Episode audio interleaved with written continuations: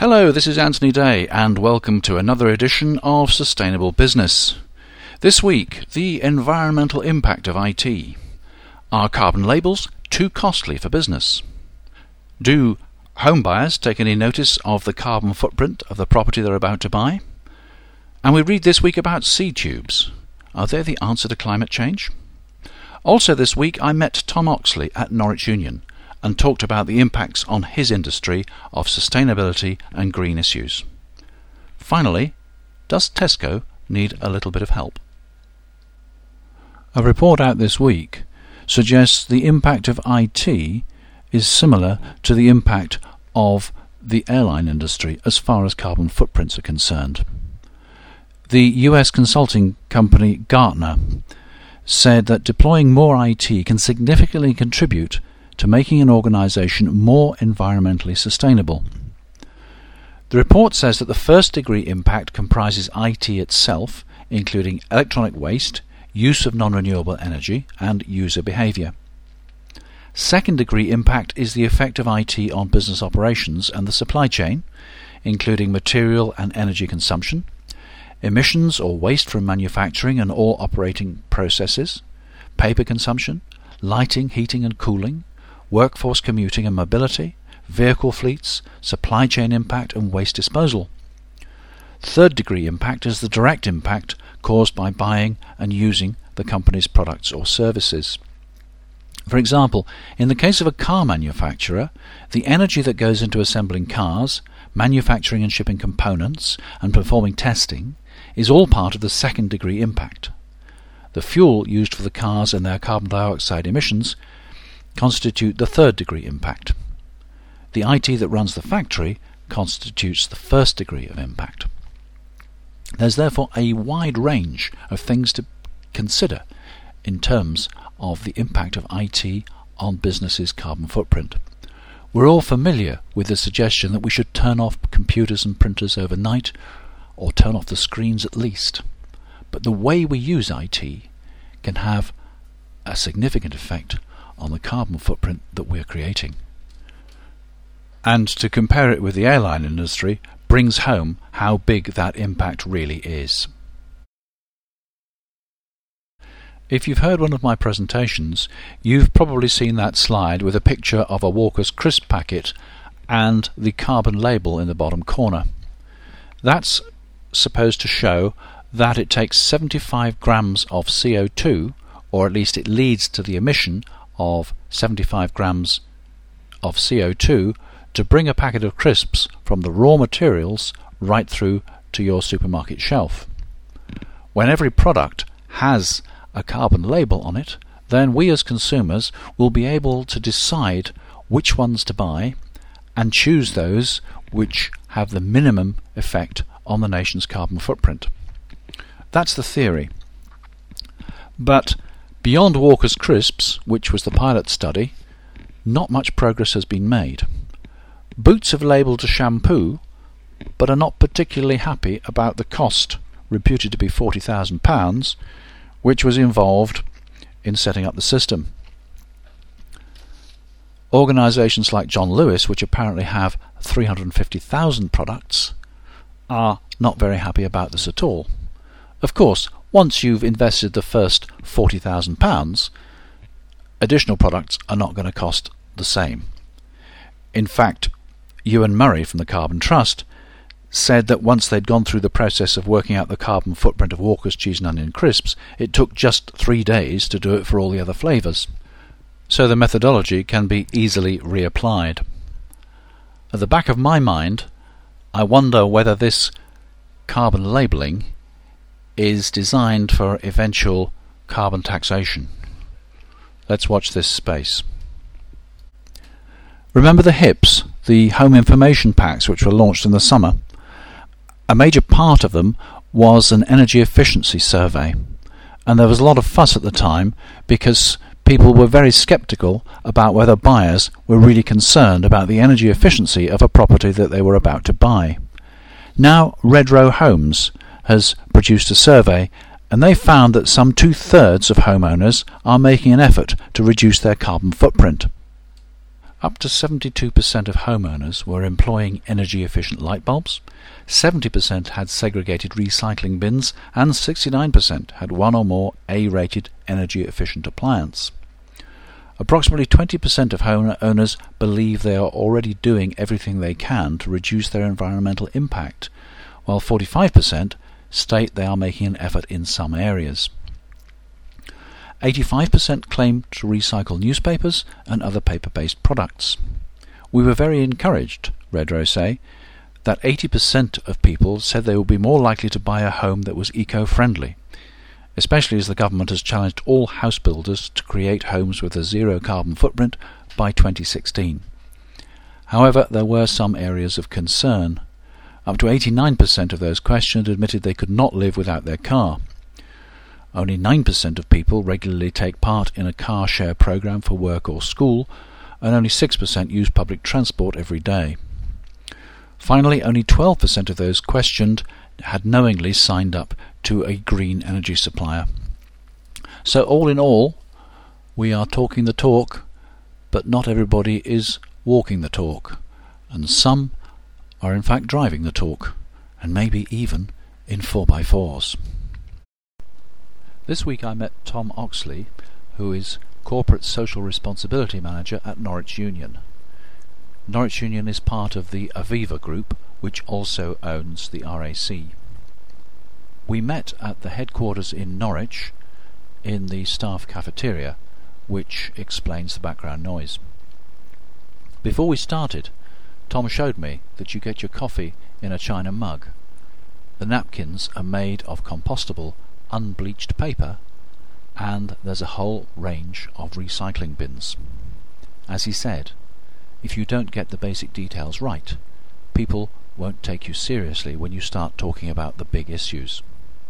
He talked first about the pressures on his industry. We've had a series of major events. Right. And those are the well reported weather events. And they have um, affected our turnover to the tune, in terms of claims, of hundreds of millions of pounds. Now, that hasn't just affected Norwich Union, that's affected the market. And under such circumstances, the pressure's on for insurance companies. And when the pressure's on, the luxury areas of corporate strategy are often turned down. Right. Is this a luxury? Of course, we naturally have uh, our shareholders who expect a year on year return. And the analysts in the city expect that too. So, with regards to an item such as climate change, it is seen as a relative luxury in some areas, such as product development. We know it's happening, we understand it's happening, but we have pressures on the business that are happening right now. If the market, our, our customer market, was screaming at us for environmental products, then that is something to which we would react. They are not. Yet. And we're researching their attitudes as to why. And understanding what we need to do to be there for when the market is ready. So you see yourself as following the market rather than necessarily leading it, do you? You could you could say that certainly with some of the products that are already out there from other insurers. One breakdown company said that each breakdown that you undertake is a is a carbon neutral breakdown. Every every single RAC breakdown rescue is a carbon neutral breakdown because RAC and Norwich Union and Aviva are indeed carbon neutral. But we don't advertise it as such yet because we don't think that that is the primary importance for our consumer market. Okay. But you've achieved it, although you've not. We don't shout about it so much. Can I ask how you've achieved it? We have a few tiers to our strategy. Those tiers are that we we, we procure emission-free electricity from hydroelectric sources yeah. in the buildings we manage. We have an energy reduction team. We have a a program for general environmental things as well. And finally, we count up our own offset uh, quantities through measuring oil, gas, not yet, not yet water, but we do have water reduction things in place because we understand it has a carbon footprint, even though we don't measure it in terms of offset. Business travel, that sort of thing, mm-hmm. air miles, all those things are, are included. But alongside that, the board became convinced that we should do two things. We should, we should understand ways of infusing carbon reduction throughout the business in terms of reduction measures, as well as passing down the cost of becoming carbon neutral. Mm-hmm. So we spent. Oh, well, there's an individual who spent most of last year tracking carbon throughout the RAC, okay. Norwich Union, and indeed trying to gather statistics from across the world carbon neutrality in terms of, or carbon reduction in terms of product development is not a current priority. We are doing those, those basic things to get our own house in order, operationally, being carbon neutral, procuring emission free energy, to, to understand that we are not at this time making the problem any worse while we consider how we can genuinely tackle the problem through products and services in a, in a sort of bit more of a slow burning way, mm-hmm. as opposed to any knee jerk reactions. Okay.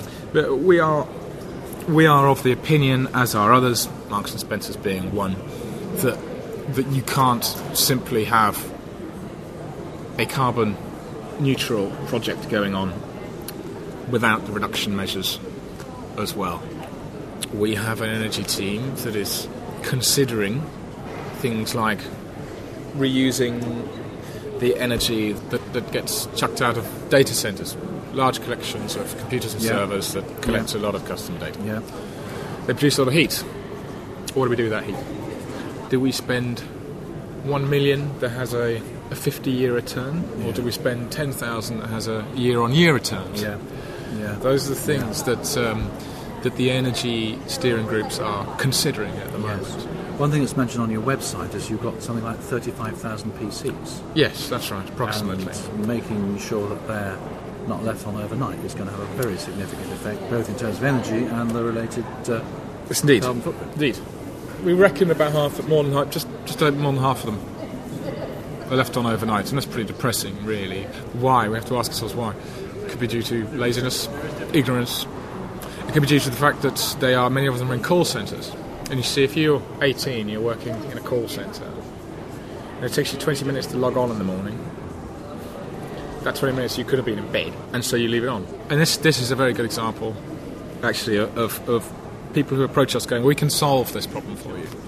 And we thought we thought we found an answer in, in in, in, a company who said, "Well, we can save you. We can save you millions. We can. You can just plug this in. You can switch everything, power everything down, save you loads. By the way, the license costs XXXX thousand. yes. So automatically you have you have what I just described, which is a situation where I go, do we do we spend this outlay? Will our savings year on year match the license for this project? And actually, they didn't really. Actually, as it's turned out, we can centrally, and we are slowly working it out across the business to reset the computers. But that is a symptom of what we affectionately call the, the, the snake oil salesman. Yes. Oh, there's plenty of them around. There's lots. Field. Yeah. There's yeah. lots who say, mm. well, the RAC have them every day. You can stick this pill in your fuel tank oh, yes. and it'll make you 30% more efficient. You can do this, that, and the other. Oh,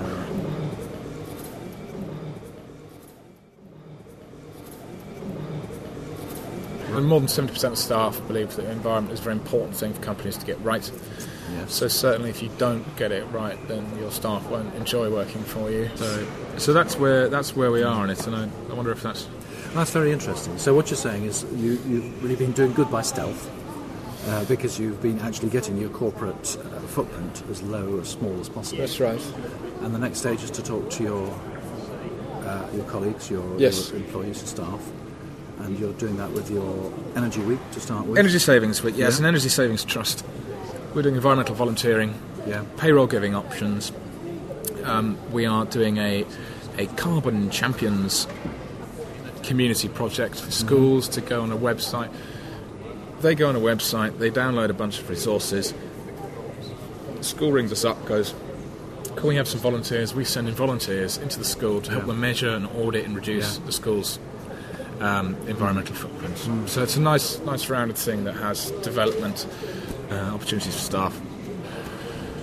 Then you can start talking to customers about it.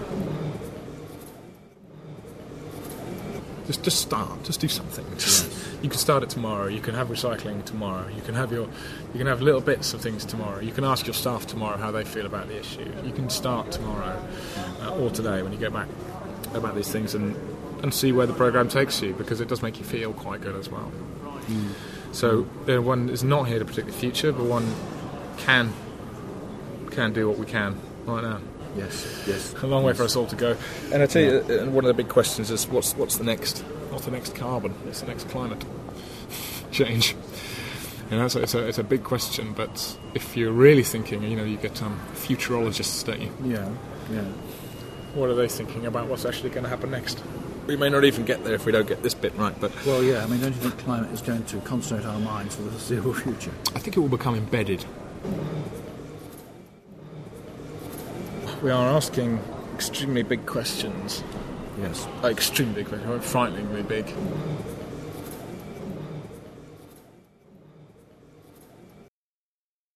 James Lovelock is a respected scientist who has written extensively on the climate and climate change.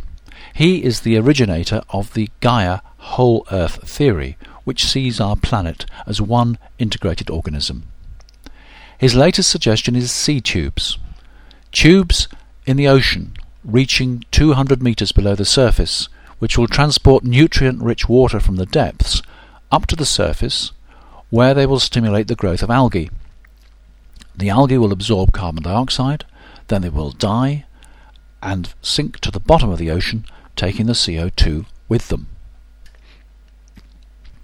Sounds a good idea as long as there are no side effects. But I'm thinking about other suggestions which have been made.